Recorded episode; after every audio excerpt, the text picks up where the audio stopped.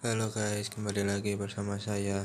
Kali ini saya akan membahas tentang jenis usaha atau perusahaan yang termasuk kategori mikro, kecil, dan menengah.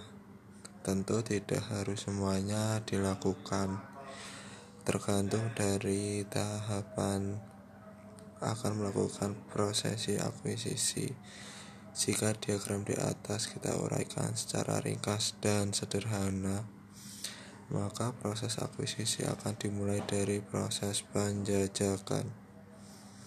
Lalu juga dimulai dari yang dilakukan oleh kedua belah pihak terlebih dahulu. Setelah itu lakukan langkah-langkah persiapan uh, hukum dan pihak lain yang dianggap perlu untuk dilibatkan jadi sekian dari podcast saya. Terima